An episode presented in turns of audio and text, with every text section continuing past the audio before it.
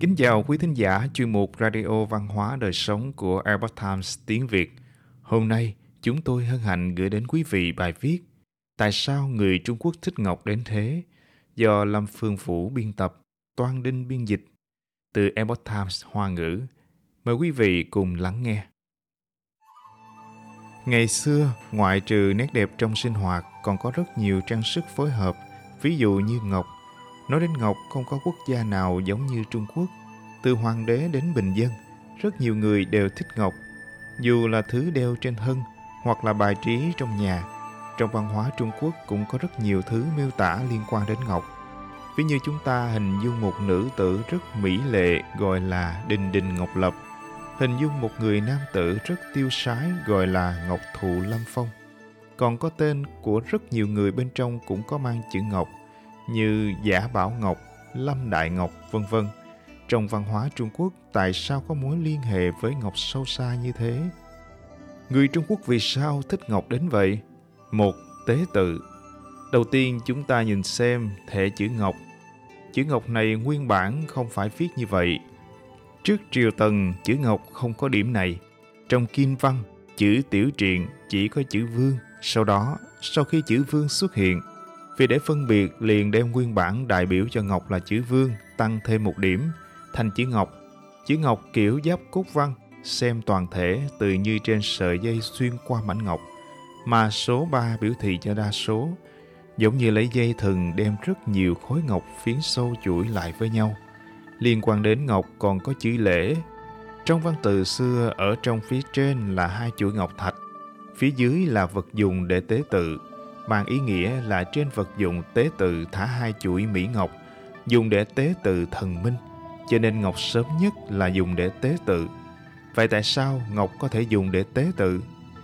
Hứa Thận, người thời Hán trong thuyết văn giải tự nói, ngọc là đá mang vẻ đẹp, cũng chính là tảng đá mỹ lệ. Ngọc giấu trong tảng đá trải qua trên ngàn vạn năm, ức năm mới hình thành. Cổ nhân cho rằng bọn chúng hấp thụ tinh hoa trời đất, cũng bị phủ thêm một tầng sắc thái thần bí.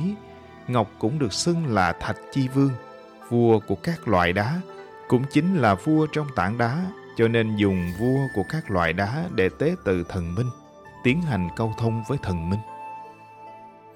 Trong lĩnh vực khảo cổ phát hiện rất nhiều loại ngọc, chúng ta nói đến hai nơi, một là văn hóa Hồng Sơn, một là văn hóa Lương Chữ. Trong văn hóa Lương Chữ phát hiện rất nhiều ngọc khí đều là dùng để tế tự, ví như một chút ngọc tông, ngọc bích. Rốt cục tế tự như thế nào?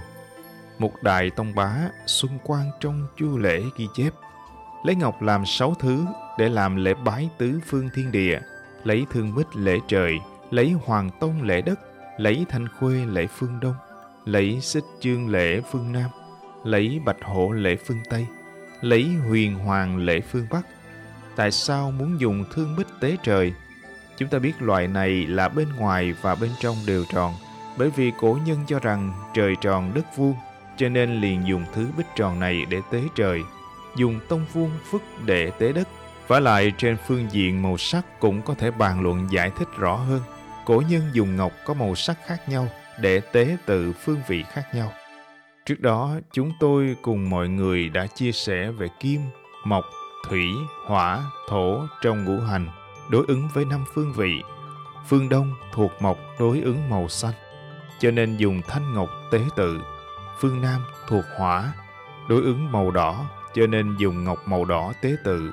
Phương Tây thuộc kim, đối ứng màu trắng, cho nên dùng ngọc màu trắng tế tự. Phương Bắc thuộc thủy, đối ứng màu đen, cho nên dùng ngọc màu đen tế tự.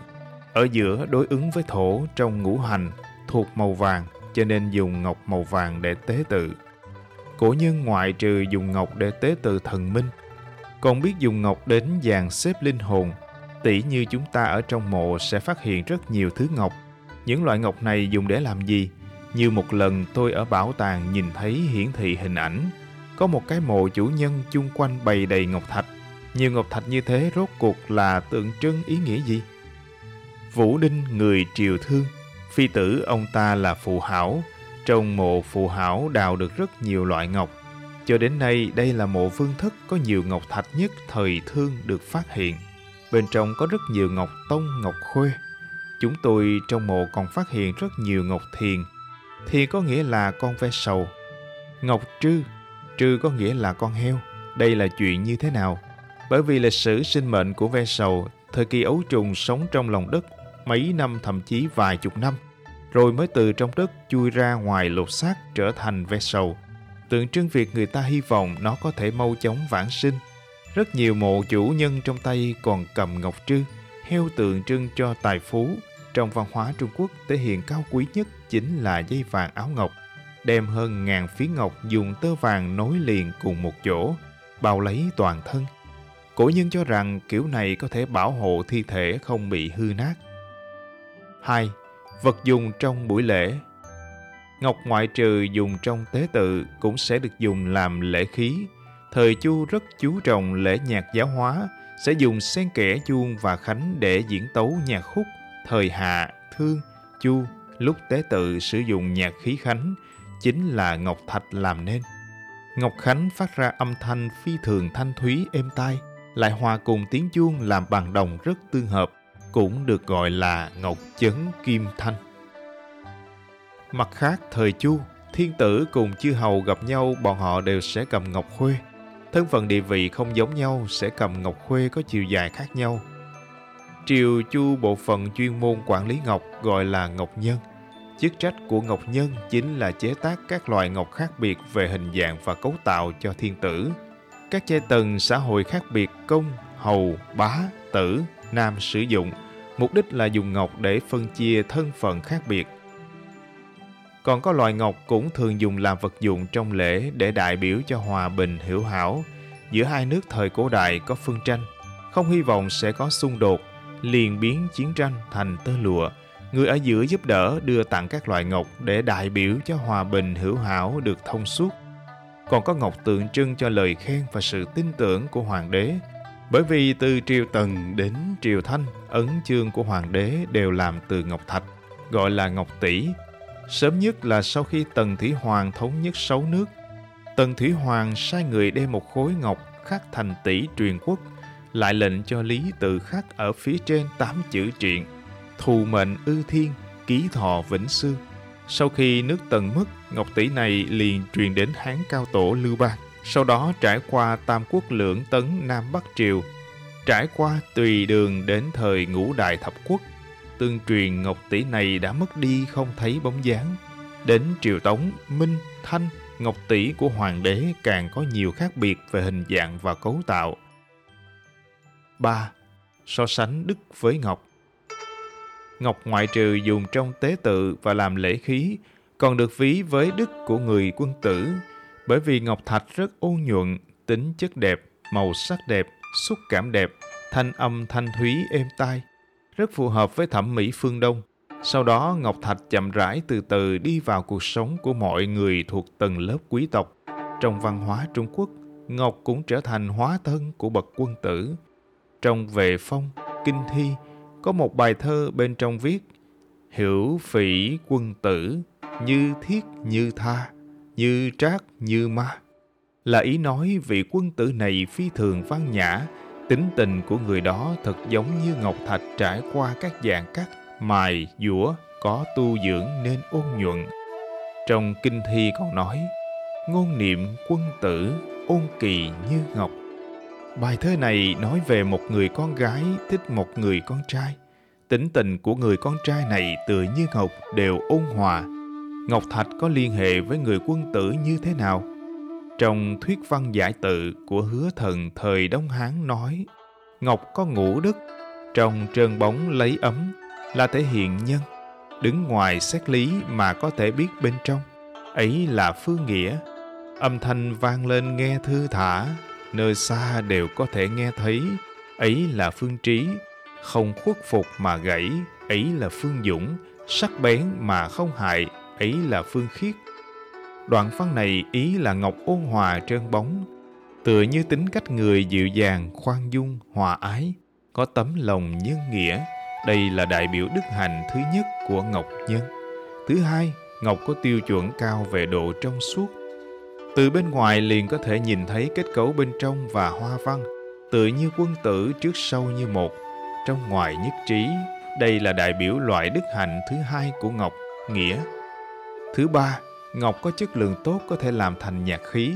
Chất ngọc cứng rắn tinh tế, cho nên đánh ra thanh âm lên trong trẻo, khiến nghe rất thư thái, đủ để truyền đến chỗ rất xa, giống như quân tử có trí tuệ và khả năng truyền đạt cho người chung quanh.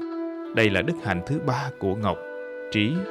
Thứ tư, ngọc mặc dù độ cứng không cao, nhưng nó thà rằng nát cũng không uốn lượn, thà gãy cũng không đổi đặc tính, tựa như quân tử kiên trinh bất khuất, thà làm ngọc vỡ, không làm ngói lành.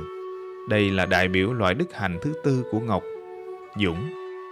Thứ năm, cổ nhân nói ngọc sắc bén mà không hại, chính là nói ngọc mặc dù có đứt gãy nhưng không sắc bén, sẽ không làm người ta bị thương.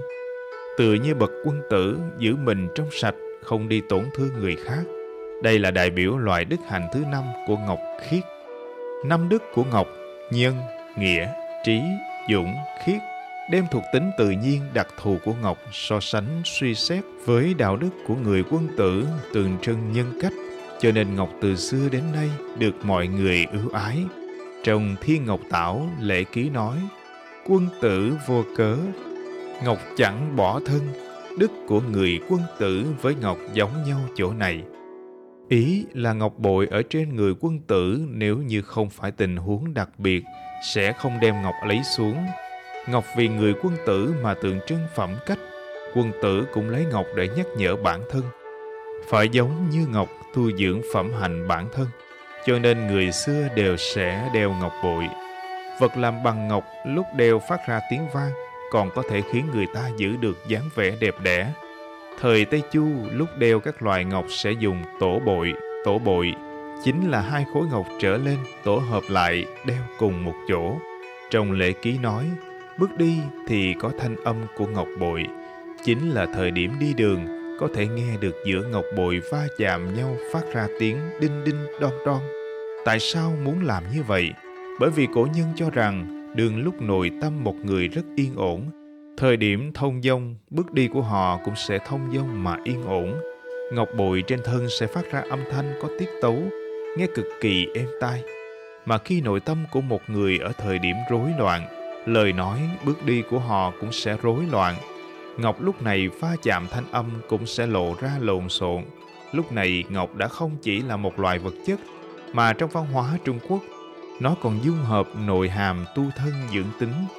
Trong thi từ viết: nghe mùi thơm ngào ngạt của xạ lan, nghe tiếng len keng của hoàng bội, cũng là nói một người còn chưa thấy được nàng, đã nghe được trên người nàng phát ra mùi thơm của xạ hương lan, nghe được trên người nàng tiếng vang len keng của hoàng bội. Cho nên sự xuất hiện của người này không chỉ là vẻ đẹp thị giác, còn có vẻ đẹp khứu giác, vẻ đẹp thính giác. Trong văn hóa Trung Quốc, ngọc cũng trở thành tượng trưng cho văn chất hào hoa phong nhã của người quân tử. Đứa bé trai vừa chào đời liền có quan hệ với ngọc, văn hóa này vẫn đang duy trì. Một nhân sĩ nổi tiếng, một ngày anh ta gửi cho bạn bè tin nhắn, bên trong phát lời nhắn ngắn ngủi, ý tứ nói: hôm nay lòng chương chi hỷ, niềm vui sinh con trai. Mời mọi người ngày nào đó tổ chức một buổi gặp gỡ nhỏ. Rất nhiều người sau khi nhận được tin không hiểu lòng chương chi hỷ là ý gì. Có người nói chương là ngọc, nhà lão vương mới là một khối ngọc sao. Lòng chương chi hỷ xuất ra từ Tiểu Nhã Kinh Thi: nãi sinh nam tử, tái tẩm chi sàng, tái y chi thường, tái lòng chi chương. Vương hầu quý tộc thời xưa lúc thượng triều đều sẽ cầm một khối ngọc khuê, quân tử thời xưa cũng sẽ đeo một khối ngọc bội ở trên quần áo. Cho nên bắt đầu từ thời Tây Chu, nhà ai sinh con trai liền cho nó cầm ngọc đi chơi, hy vọng đứa bé sau này lớn lên có phẩm cách tu dưỡng đẹp đẽ như ngọc, đồng thời có thể là vương hầu cao quý. Đây chính là nguồn gốc của lòng chương chi hỷ. Trong văn hóa Trung Quốc, ngọc thạch được gọi là tinh hoa của sông núi. Nó trải qua ức vạn năm lắng động, hình thành tính chất ôn nhuận mỹ lệ. Ban đầu dùng để tế tự thần minh, sau đó trở thành lễ khí, sau đó lại hóa thành phẩm hạnh cao quý ẩn chứa trong người quân tử. Có lẽ chính là bởi vì những nguồn gốc này mới khiến cho trong lòng người Trung Quốc, ngọc chiếm vị trí độc đáo, đặc biệt như thế. Quý thính giả thân mến, chuyên mục Radio Văn hóa Đời Sống của Epoch Times tiếng Việt đến đây là hết. Để đọc các bài viết khác của chúng tôi, quý vị có thể truy cập vào trang web epoch times viet chấm com.